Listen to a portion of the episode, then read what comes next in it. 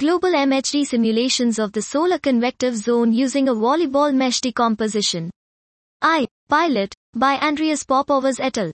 Solar modeling has long been split into internal and surface modeling, because of the lack of tools to connect the very different scales in space and time, as well as the widely different environments and dominating physical effects involved.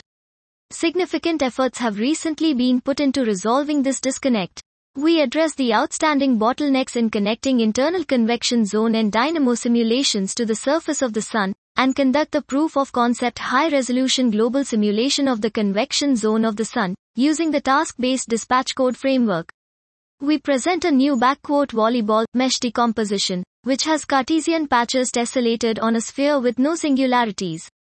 We use our new entropy-based H L L S approximate Riemann solver to model magnetohydrodynamics in a global simulation, ranging between zero point six five five to zero point nine nine five our Sun, with an initial ambient magnetic field set to zero point one Gauss.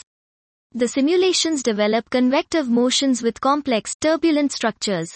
Small-scale dynamo action twists the ambient magnetic field and locally amplifies magnetic field magnitudes by more than two orders of magnitude within the initial run time.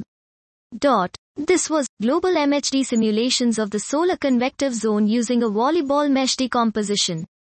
I. Pilot, by Andrius Popovas et al.